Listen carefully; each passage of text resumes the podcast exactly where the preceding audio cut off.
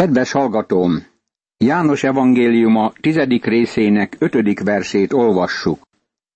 Idegen pedig nem követnek, hanem elfutnak tőle, mert az idegenek hangját nem ismerik. Úgy vélem, hogy be lehet csapni Isten népét egy kis ideig, de nem gondolom, hogy állandóan be lehet csapni. Egy ideig Isten juhai azt gondolhatják, hogy őt hallják, de fölfedezik, hogy az nem az ő hangja. Aztán odafordulnak Isten igéjének tanításához, mert ismerik pásztorukat. Már több mint negyven év óta hirdetem Isten igéjét, és ismételten megtanultam, hogy amikor az ő juhai hallják az ő szavát, követik őt. Hosszú időn át aggódtam azok miatt, akik nem hallgatják meg az üzenetet. Eljutottam ahhoz a ponthoz, hogy többé nem aggódom miattuk. Akik nem hallgatják az igét, azok nem az Úr Jézus juhai. Ahol olyan emberekkel találkozunk, akik mohón hallgatják Isten szavát, tudjuk, hogy az ő juhai. Ezt a példázatot mondta nekik Jézus, de ők nem értették, mit jelent, amit mondott nekik. János evangéliuma, tizedik rész, hatodik vers. A példázat szó nem a legpontosabb fordítás. A görög szó a példázatra a parabolé, és ebben a versben a paroimia szót találhatjuk, ami lényegében azt jelenti, hogy hasonlat. János evangéliuma egyetlen egy példázatot sem jegyzett föl az Úr Jézus példázatai közül. Följegyzett hasonlatokat, képeket, mint amilyen az, hogy én vagyok a világ világossága, és én vagyok az élet kenyere. Ezek nem példázatok, hanem képek, amelyek segítségével valamit megtudunk Istenről. Ezek által megvilágítanak valamilyen tárgyat, hogy jobban érthessük. Ezért ezt olvashatnánk helyette. Ezt a hasonlatot mondta nekik Jézus. Nem értették, hogy mit mond, mert süketek voltak. Urunk ezt is kijelentette. Akinek van füle, hallja. Lehetséges, hogy valakinek van füle és mégsem hall. Meghallják ugyan, de nem úgy értik, mint Isten igéjét. Ez pedig fontos lenne. Szeretett barátom, mennyire hallod az igét? Urunk Ézsaiás prófétát idézte, amikor erről beszélt. Halván halljatok, de ne értsetek. Látván lássatok, de ne ismerjetek. Ézsaiás könyve, 13. rész, 14. vers. Jézus tehát így szólt hozzájuk. Bizony, bizony, mondom néktek, én vagyok a juhok ajtaja. Aki én előttem jött, mind tolvaj és rabló, de a juhok nem is hallgattak rájuk. János evangéliuma, tizedik rész, hetedik és nyolcadik vers. Itt egy másik hasonlatot ismertet. Beszélt a juhakol ajtajáról, de most tovább megy egy lépéssel, és azt mondja, hogy ő a juhok ajtaja. Az Úr Jézus az ajtó azoknak, akik kilépnek Izraelből. Csak most dobták ki a meggyógyult embert a zsinagógából, a juhakolból. Az Úr Jézus azonnal odament ehhez az emberhez, és bemutatkozott neki. Amikor az Úr kinyilatkoztatta magát az embernek, akkor ajtóvá lett neki. Kivonta őt a juhakolból, és attól kezdve követte az Úr Jézus Krisztust. Ez a második nagy igazság, amit az Úr kinyilatkoztat ebben a tizedik fejezetben. Urunk ugyanezt mondja el a János evangélium a tizenötödik részében is, amikor így szól. Én vagyok az igazi szőlőtő, ti a szőlővesszők. János evangéliuma 15. rész, első és ötödik vers. A szőlőtő az Ószövetségben Izrael népének a képe. Jézus azt mondja, hogy többé nem az Izrael népével való kapcsolat, hanem a vele való kapcsolat számít, ami bekapcsolja a szőlőveszőt a szőlőtőbe. Ki kell menniük a judaizmusból, a szertartásoskodásból, és oda kell menniük hozzá. Azt mondja, hogy ő az ajtó. Gondolj arra, hogy itt a vallási vezetőkkel beszélget. Némelyikük odament hozzá feltámadása után. Én vagyok az ajtó. Ha valaki rajtam átmegy be, megtartatik. Az bejár és kijár, és legelőre talál. A tolvaj csak azért jön, hogy lopjon, öljön és pusztítson.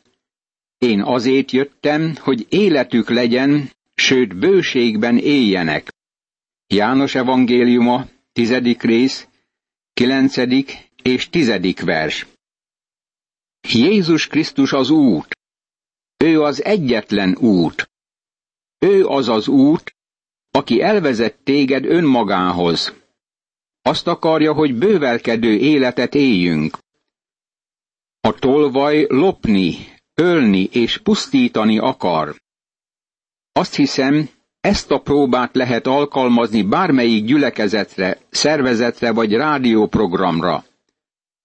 Ha valaki meggazdagszik általa, akkor az tolvaj.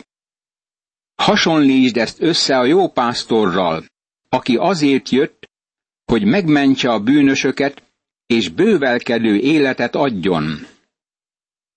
Ő a juhakol ajtaja, első vers. A juhakol Izrael népe. Jézus kivezeti juhait a judaizmusból, a törvényeskedő rendszerből. Ő a juhok ajtaja, hetedik vers. Jézus az ajtó azoknak, akik kimennek a judaizmusból, például az a meggyógyult ember, akit kiközösítettek maguk közül. Ő kihívja a maga juhait. Szabaduljatok meg végre ettől az elfajult nemzedéktől. Apostolok cselekedetei, második rész, negyvenedik vers. És ő az ajtó, kilencedik vers. Jézus Krisztus az ajtó mind a zsidóknak, mind a pogányoknak. Ő a megváltás ajtaja. Szabadon járhatunk ki és be a legelőre, ami Isten fiainak szabadsága az Úr Jézus Krisztusban. Én vagyok a jó pásztor. A jó pásztor életét adja a juhokért. Aki béres és nem pásztor, akinek a juhok nem tulajdonai, látja a farkast jönni, elhagyja a juhokat, és elfut. A farkas pedig elragadja és elszéleszti őket. János evangéliuma, tizedik rész, tizenegyedik, tizenkettedik és tizenharmadik vers. Miként lehet Jézus az ajtó és a pásztor ugyanabban az időben? Valójában nem olyan ajtók voltak az akkori juhaklokon, amik sarokpántokon forogtak. Az ajtóőr a küszöbön aludt, tehát ő volt az ajtó. Jézus nem csak az ajtó, hanem ő a jó pásztor is, aki ajtóként van a bejáratnál. Ő az ajtó, aki megnyitja a kaput az örök életre. Ő védelmezi övéit. Ő a jó pásztor is. Jézust Isten bárányának is nevezi az írás. Ő miként lehet Isten báránya és ugyanakkor a jó pásztor? Ez vegyes hasonlatnak tűnhet, de az egyik legdicsőségesebb igazság a Szentírásban. Ő Isten báránya, aki hordozza a világ bűnét. János evangéliuma, első rész, 29. vers. Lejött és azonosította velünk magát, akik juhok vagyunk, de ő a pásztor is. Az a tény, hogy bárányá lett, hangsúlyozza Jézus Krisztus emberségét. Egyedül ő méltó és ő képes arra, hogy megváltson minket. Ez senki más nem teheti meg az emberek közül. Neki Istennek kellett lennie. Az Úr Jézus Krisztus háromszoros kapcsolatban van ezzel a nyájjal, az ő egyházával. Először is ő a jó pásztor, és a jó pásztort így írja le a tizenegyedik versben. Én vagyok a jó pásztor. A jó pásztor életét adja a juhokért. Azután ő a nagy pásztor, mert ezt olvassuk a zsidókhoz írt levél 13. részének 20. versében. A békesség istene pedig, aki az örök szövetség vére által kihozta a halottak közül a mi urunkat Jézust, a juhok nagy pásztorát. Ő ma a nyáj nagy pásztora, ahogy olvassuk a 23. Zsoltárban. De ez még nem a teljes kép. Ő a főpásztor is. Ez a jövőről beszél. Péter apostol mondja első levelében. És amikor megjelenik a főpásztor, elnyeritek a dicsőség herbathatatlan koszorúját. Péter első levele, ötödik rész, negyedik vers. A béres nem törődik a nyájjal. Bizonyos világvallások alapítói nem sokat törődnek követőikkel. A modern kultuszok vezetői meggazdagodnak az emberekből. Ezzel szemben a jó pásztor életét adja a juhokért, és megvédi az övéit. Én vagyok a jó pásztor, én ismerem az enyéimet, és az enyém ismernek engem. Ahogyan az atya ismer engem, én is úgy ismerem az atyát, és életemet adom a juhokért. János evangéliuma, tizedik rész, tizennegyedik és tizenötödik vers. Itt van egy csodálatos kapcsolat képe. Ő ismeri juhait, és a juhai ismerik őt. Pál ezt írja, hogy megismerjem őt és feltámadása erejét, valamint a szenvedéseiben való részesedést, hasonlóvá lévén az ő halálához. Filippi levél, harmadik rész, tizedik vers. Hogy megismerjük őt, szeretnünk kell őt. Ebben a kapcsolatban kell látnunk azt, amit Isten mond a pásztorokról, az Ezékiel könyvének 34. fejezete alapján. Figyeld meg, hogy ez a harmadik eset, amikor azt mondja, hogy juhai ismerik őt. Mindeneknél fontosabb Jézus Krisztus megismerése, és minden egyéb másodlagos helyre kerül. Ezért nem vitatkozom a lényegtelenségek fölött. Ne vitázunk a vallásról, sem a részletekről. Az a fontos, hogy megismerjük Jézus Krisztust. Hallod-e a hangját? Ismered-e a pásztort? Nincs hozzá hasonló pásztor. Dávid kockáztatta életét, hogy megszabadítsa juhait a medvétől és az oroszlántól. Dávid fia életét adta a juhokért. Más juhaim is vannak nekem, amelyek nem ebből az akolból valók. Azokat is vezetnem kell, és hallgatni is fognak a hangomra és akkor lesz egy nyáj, egy pásztor. János evangéliuma, tizedik rész, tizenhatodik vers. Vannak más juhok is, amelyek nem ebből az akolból valók, az akol Izrael, de mások is meghallják szavát, és lesz egy nyáj és egy pásztor. Ez valójában nyáj, poimné, nem akol, aulé ebben a második kifejezésben. Láthatjuk, hogy van nyáj és pásztor. Egy nyáj lesz végül, amelyben zsidók és pogányok, szegények és gazdagok, rabok és szabadok, férfiak és nők, feketék és fehérek, minden nemzetből és minden nyelvből és törzsből valók együtt lesznek. Azért szeret engem az atya, mert én odaadom az életemet, hogy aztán újra visszavegyem. Senki sem veheti el tőlem. Én magamtól adom oda. Hatalmam van arra, hogy odaadjam. Hatalmam van arra is, hogy ismét visszavegyem. Ezt a küldetést kaptam az én atyámtól. János evangéliuma, tizedik rész, tizenhetedik és tizennyolcadik vers. Azt mondja az Úr, hogy mindez az Atya akarata. Az Atya szereti őt, mert meghalt értünk. Nekünk is szeretnünk kell őt, hiszen meghalt értünk. Lelkét fölajánlotta engesztelő áldozatul a bűnért. Sötétségnek abban a három órájában az Atya Isten ráhelyezte a világ bűnét, és ő átment a poklon, érted és értem. A jó pásztor életét adta a juhokért. Itt nagyon világossá teszi, hogy életét önként ajánlotta fel. Teljes volt hatalma az egész kihallgatás alatt. Ő határozta meg halálának az időpontját is. A zsidók azt mondták, hogy ne az ünnepen, nehogy zendülés támadjon a nép körében. De mégis az ünnepen feszítették keresztre. Sohasem volt fenségesebb király, mint amikor ő fölment a keresztre.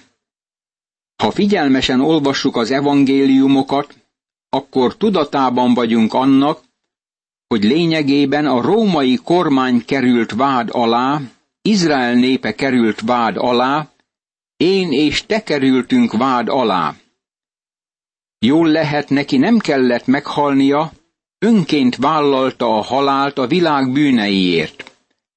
Nézzünk föl Jézusra, a hit szerzőjére és beteljesítőjére, aki az előtte levő öröm helyett, a gyalázattal nem törődve, vállalta a keresztet, és az Isten trónjának a jobbjára ült.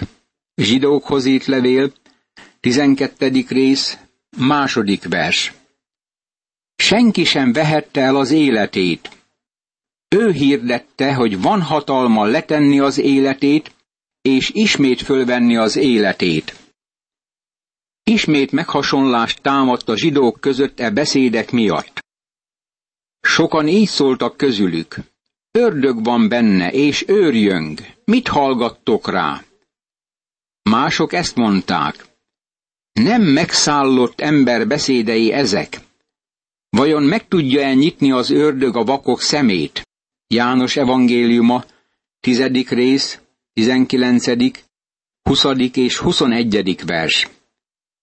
Ez visszautal arra a tényre, hogy megnyitotta a bakon született ember szemét. A tömeg azon a napon ezt mondta. Az ördög sohasem tudta volna megtenni azt, amit ő cselekedett.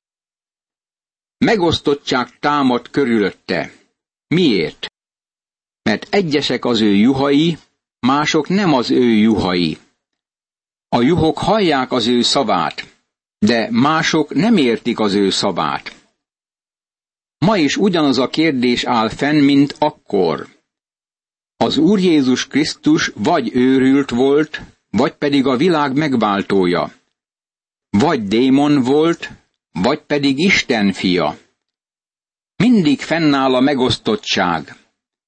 Amikor Pál Aténban prédikált, némelyek hittek, mások nem hittek. Amikor én prédikálok, egyesek hisznek, mások nem hisznek. Nem várhatjuk el, hogy ez másként legyen. Az úgynevezett liberális teológusok a legkövetkezetlenebb és leglogikátlanabb emberek. Jézus Krisztus nem lehet csupán jó tanító és nagy példakép. Ő vagy csaló volt, vagy ő az Isten fia. Jézus Krisztus az embert sarokba szorítja, barátom. Ő vagy őrült, vagy a te Istened és megváltód. Amikor eljött a templom szentelés ünnepe, Jeruzsálemben tél volt. János evangéliuma, tizedik rész, 22. vers. A sátoros ünnepet október végén tartották, a templom szentelés ünnepe december végére esett, ezért köztük két hónapos időköz állt fenn. Ezt az ünnepet először akkor tartották, amikor Makkabeus Júdás megszabadította a templomot a szíriai Antiochus Epipánésztől, aki beszennyezte azt. Ez Krisztus előtt 167-ben történt. Itt azt olvassuk, hogy tél volt. Jézusnak már elege van a zsidó nemzetből.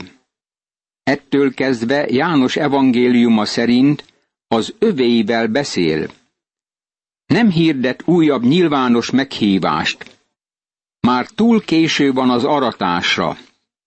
Az Isten bárányát külön zárják, hogy felkészüljön a keresztre, és meghalljon a világ bűneiért.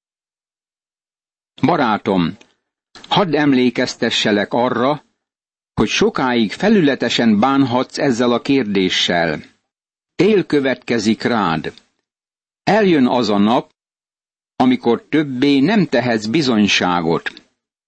Ha bármit akarsz tenni érte, akkor most kellene megtenned. Ha még sohasem fogadtad el őszintén Jézus Krisztust, mint megváltódat, hadd emlékeztesselek arra, hogy erre is jöhet a tél.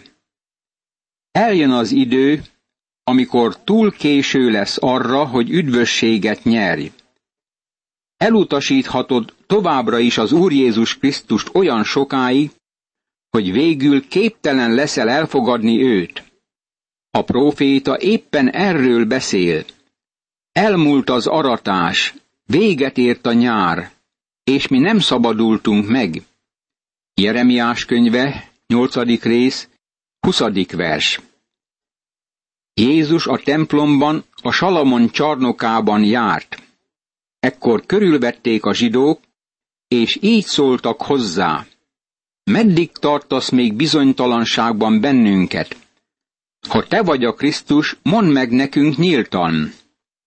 János evangéliuma, tizedik rész, 23. és 24. vers. Volt ott egy nagy oszlopcsarnok, amibe beléphettek a pogányok, akik Izrael népén kívül éltek. Az Úr többé nem megy a templomba. Tél van, és Salamon csarnokába megy. Imádkozzunk! Úr Jézus Krisztus, ismét megköszönöm neked, hogy egészen közel jöttél hozzám, és ledöntötted az engem és téged elválasztó falakat. Befogadtál engem kiválasztottai sorába, és ebben a kiváltságban élhetek minden pillanatban. Add, hogy megbecsüljem ezt a nagy kiváltságot, és igyekezzem mások előtt is megnyitni a kaput, hogy rád találjanak az emberek. Ámen.